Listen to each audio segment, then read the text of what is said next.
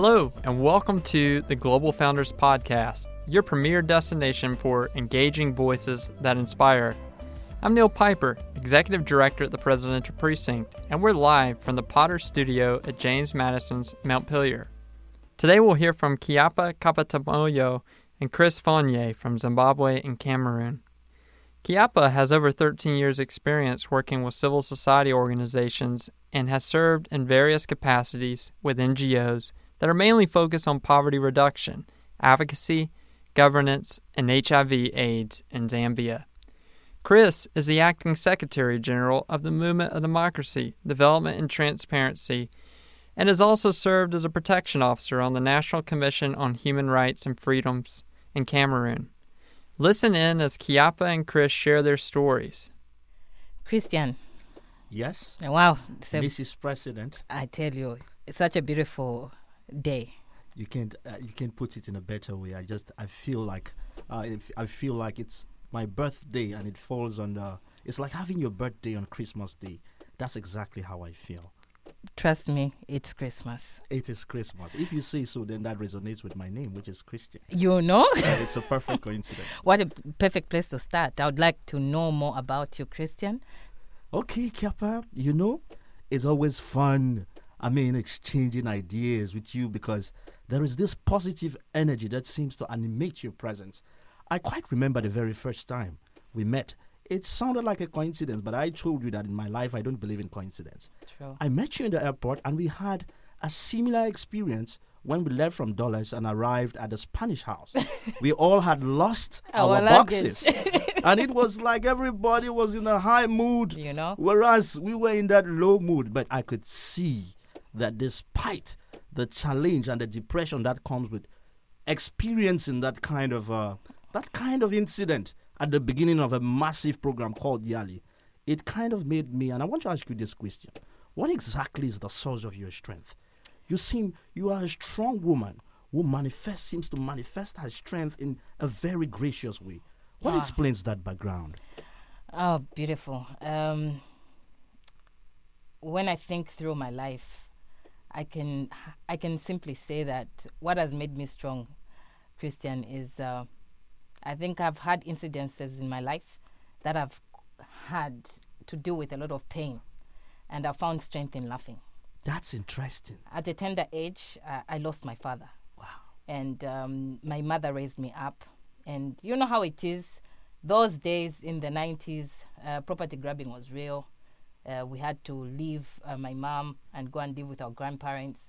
It was quite a rough life. And um, I remember when dad was alive, everything was a piece of cake. And I remember he would tell me, Blackie, because you know, like I'm very dark That's it. uh, darkest in the family, and he'd always tease me about it. And he would say, Blackie, Blackie, don't worry. When your father is here, everything is fine. and black is beautiful. Oh, you thank know, you. Uh, Kiapa, I mean, based on the story which you just said, coming from a background when you lost your dad so early, had definitely some challenges, which I want to presume some were probably economic in nature. Yes. But then there is this thing I keep seeing about you, which is resilience. Oh, yes. What exactly do you have? What spiritual? I am. You know, I am the spiritual mm-hmm. person, and I mm-hmm. believe that before talking about the physical person, there is a spiritual side that seems to animate the human being. Can you tell me a bit about your spiritual convictions?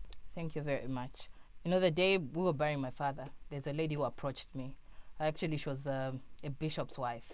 And she told me, You look so worried. Then I said, Yes. And she said, But you know, there's someone who will never leave you. And his name is Jesus Christ. to cut the long story short, Christian, I'm a woman of faith. And um, through the years, I kept on holding on to what that woman told me that Jesus will never let me go. And through the years of my life, I think I've found my source of inspiration looking up to the mountain where I get my strength from. And of course, Jesus is still holding your hand. Definitely. Like he was a special savior for you. Kiapa, let's talk a little bit about your present experiences, and which I will definitely want to link up with your spiritual background and this faith, this aspect of faith that seems to drive every action, every challenge that seems to have um, been a symbolic aspect about your success. Can you tell me a bit about your present um, career ambition as well as orientation with regards to where you want to be and how you want to get there? Wow, beautiful. Kyapalushi is a social worker by profession, turned politician. I like that one. I've been in the civil society movement in Zambia for the past 10 years. I've actually been able to foster some of the national development plans for the past decade. One of the youngest people in the assemblies. I've been able to champion the youth movement in Zambia. I'm actually a Christian, an award, uh, an award-winning youth from my country for exemplary youth service, which was recognized by uh, the Ministry of Youth Sport back home. And I think through it all, lucky I've just been able to participate in whatever I can lay my hands on. I've been a person who does not sit back, but I think has been able to push my way through at every point to see if I can do anything that will bring meaningful development.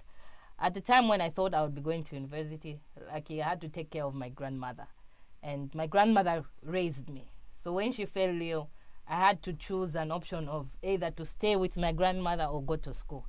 I chose to stay with my grandmother, and I think if there's a first image of influence in my life, it's my grandmother, and uh, seeing her die uh, I think was also another point, uh, like I was telling you, the pain which Oh, gave me enough strength. That that know. that resonates exactly the way I see you. Yeah. And when I get your story, I get this feeling of hard work. I get this feeling of an optimist that has been able to translate life's challenges into opportunities, which is something which is not very akin with most youths nowadays. Especially, you know, in as much as we want to avoid the negative rhetoric that usually comes with the African youth, whereby the demographic potential seems to have been directed towards destructive purposes rather than constructive True. purposes. But I want us to talk about values. Mm-hmm. Someone said that values are the strong force of progress. And it seems to me to have achieved all these things which you've achieved despite a fairly difficult background. Today, you're not just a politician, but you are the, I don't want to use the word president, but you're going to lead by probably doing that massive Ignite talk that the whole world is ready to watch. Kiapa, what role does values play in your success? Can you share with me what you think has been that side of your value orientation that has affected your success to this point?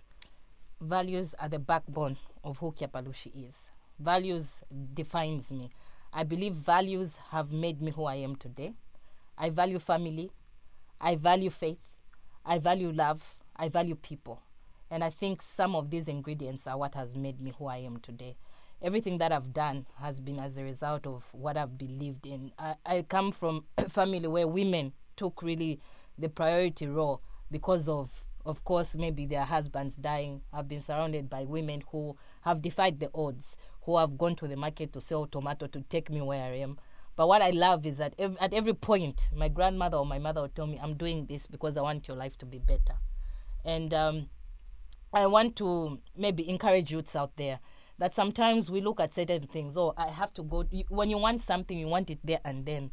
But I think in life we need to learn to wait, because indeed good things come to those who wait. Because even when I had the option of taking care of my grandmother instead of going to school, everyone in my family, my older siblings, elder siblings, they went to school ahead of me.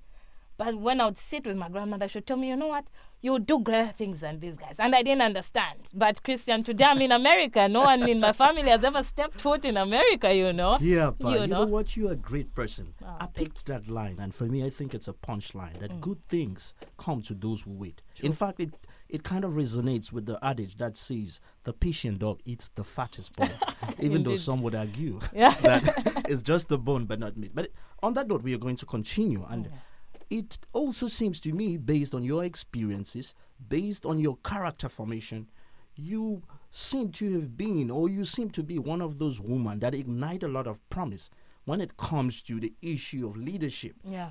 Today and maybe somewhere in the past, there is a lot of uh, there is a lot of discourse about the role and the position of women in politics, the role of women in leadership. Yeah. What exactly do you have that seems to make men believe that they can probably cast their vote rather than that vote that most of time is usually associated to patriarchy and you know all the all the, the, the names that come with gender domination or male chauvinism. Yeah. What is that aspect that you have that is seductive, that makes people believe that leadership is charisma rather than just power that seeks to control. That is very true. You see, we- we're coming in a world of politics. There are a lot of dimensions to it. I think front line on the table, it's a role of partnership. It's a role of partnership. It's a role of friendship. It's a role of family. I'm sitting in a full council which has only men. I'm the only female. And trust me, if you go in like an elephant, you come you come out like an ant. You just have to find your your place in a humble way, not too humble for people to trample on you, but in a way where people understand that we're sitting at the table looking for the same things that we all want. And um, I think for me, when we talk about leadership and the empowerment of women, I get encouraged by President Adesina's words where he says, when you empower a woman, you empower the whole community. And I believe a woman carries a heart. A normal, of course, uh, Christian, a normal woman. Chiapaluche, Chiapaluche. If- if I would be allowed You've to talked about it. partnership. Yes. I love that word. Yes. And I believe from the first day that we met in the airport, this was going to be a partnership of purpose. Yes. Much more than an alliance of convenience. Ex- I see this as a strong partnership of purpose. True that. Let's talk a bit about partnership. Enough of me, Christian. Enough of me. I want to throw it back. You're always talking about the spiritual, spiritual. When did you have this first spiritual encounter in your life? You know, Kiapa, I developed this uh, spiritual growth and maturity when I actually lost an elder brother Oh. who was very close to the family. I, I think to a certain point, he was like uh, the breadwinner of the family. And it is quite interesting how sometimes pain can help you develop a positive mindset. And after that, after that uh, experience, it kind of brought me very close to God. I kind of learned how to listen, how to believe without seeing, and how to translate maybe negative experiences into positive experiences. No. Sometimes I just told myself, maybe you just need to take a walk, help someone out for nothing, and there is just something that's rewarding when you send or you stretch that hand. And to me, that is what is called spirituality. Wow. Being able to hold your brother, being able to celebrate your sister's success from the heart, being able to develop those authentic relationships that are not always based on interest. You quite remember during our session on collaboration, we talked about the challenges of balancing self interest in a world where resources are being competed for. And I felt like, uh, you know what? Maybe the answer in terms of state is an enlightened self interest. But for me, Kiap, I believe in authenticity. And that authenticity is one that comes from nowhere but God. Ah, beautiful. Some people call him Jah, some may call him Allah. Mm-hmm. Whatever you call him, I just believe in the spiritual essence Beautiful. that controls the universe. And you know, th- there's a, s- a certain man I met, and this man told me, you know what, Kepa, in life, you need to find yourself in the right place at the right time with the right people. And I believe, Christian, that you're in the right place and with the right person, of course, who is me, and in the right place, which is America. What? Tell me something about the presidential precinct. What has this experience done for you? The power of place, the power of ideas. Beautiful. You know, on my way, while in my flight, I met this interesting lady who told me, you know what, young man, there is nothing called coincidence. There is only people, there are only people that prepare during their moments of hardship for a period when they can embrace opportunity, which sometimes it's chance. But I particularly find myself very, very, very lucky because I am a person who is humble in nature. But maybe I want to tell you a little bit about my professional background mm-hmm. and maybe my academic orientation. Back as a student, I had a lot of challenges when I was doing my master's program because we had this challenging with staffing in our institution. And it so happened that we paid a very, very, very massive tuition fees, and we had to justify that. In the absence of effective lectures, I kind of subjected myself to online programs. I just never knew the breadth and the dimension which those online programs were going to t- take me to. Specifically, I'm speaking about the Peace Operations Training Institute. Mm. Basically, Kiapa, that is what educated me. Upon probably curiosity and maybe my ambition to cause change in the world of peace and security, I volunteered in some media organizations where I- was going to share ideas on peace and security across the continent. Then I realized I gained more confidence from comments that were made by interveners, by sometimes professors. And I told myself, can I translate this same experience to my students? Mm-hmm. And I must tell you, I had that job simply because of an online program that probably reinforced my capacity True. and gave me the ability to connect know how and know that. So, what has who has been the biggest influence in your life? Who has made you who you are today? The, the biggest influence of my life, first of all, I want to say it's God. Wow. That's not to undermine the physical spaces that God has utilized in putting me where I am today. Wow. I usually tell my students there are no intelligent people. That's not to undermine intelligent people, but that's to say you simply have people who have access to information mm-hmm. and use it right. And that is why I believe we have to share whatever it is information. We do not have to feel, feel extremely special being in a space because we have information that someone else doesn't have. And that is why my drive has always been to transfer this massive resource that seems to resonate through my being, which I believe fundamentally is spiritual. And that's why today I am so glad and special thanks, maximum respect to the presidential precinct, Yep. Nancy, for connecting me You know? to Harvey Langholtz, Indeed. the man that runs the peace operations. Wow, wow, that is an, a wow moment for you. I guess you're getting everything that you ever desired. You know, that those traditional, nice traditional aspects that are passed on in our families. You know, for me, there are certain songs that I, I that resonate with me Yes. from generation to generation. I know there's one song we, we, we, used to sing, you know, where it would go like, Mnyamata iwe, bwela musanga Yesu afuna iwetu omusikana iwe mbwela musanga yesu afuna iwetu i don't know if you can give me something Wh- wh- what has been passed on in your family that, Oh, you know that you know just touches your soul First of all, I want to say, in as much as I don't understand that language, Mm-hmm. the way you sung it, I have the feeling that I got the meaning. Hey. That's wonderful. I receive I mean, I want to talk about my family values yeah for a while. yes I was born into a family. My dad was a journalist, and he was highly traditional and got married to this very religious woman who believed everything was supposed to happen from the Bible, its dictates, as well as the church.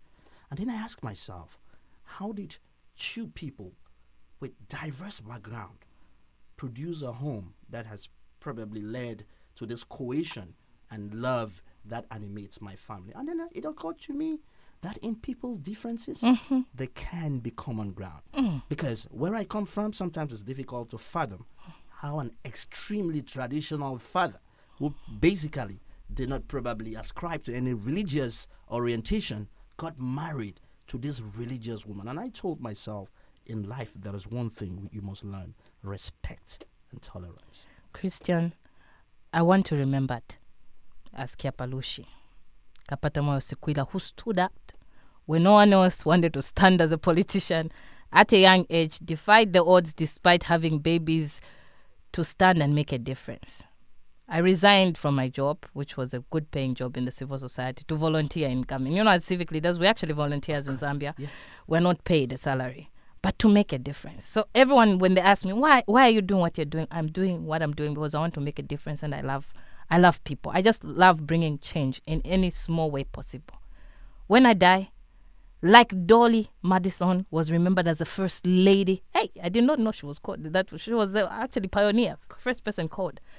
May they call me the transitional woman of our generation. Way beyond the transitional woman, I will call you the woman of the moment. Oh! And the woman that will carry the banner of true leadership to the future. So- and by that, I just want to see Kiapa. Yes. This discussion feels like it shouldn't end. Yeah. Because when you connect to reality, to authenticity, Yeah. you feel like the words are coming from the spirit. That and that is is, what I feel. Wow. Kyapalushi, you're the next president of Zambia. Please, thank you so much. And God bless you. God bless you too, Christian. Thank you, Kiapa Luchi. Thank you. Until next time, I'm Neil Piper, Executive Director of the Presidential Precinct. Be sure to join us next month for the next episode of Global Founders Engaging Voices that Inspire.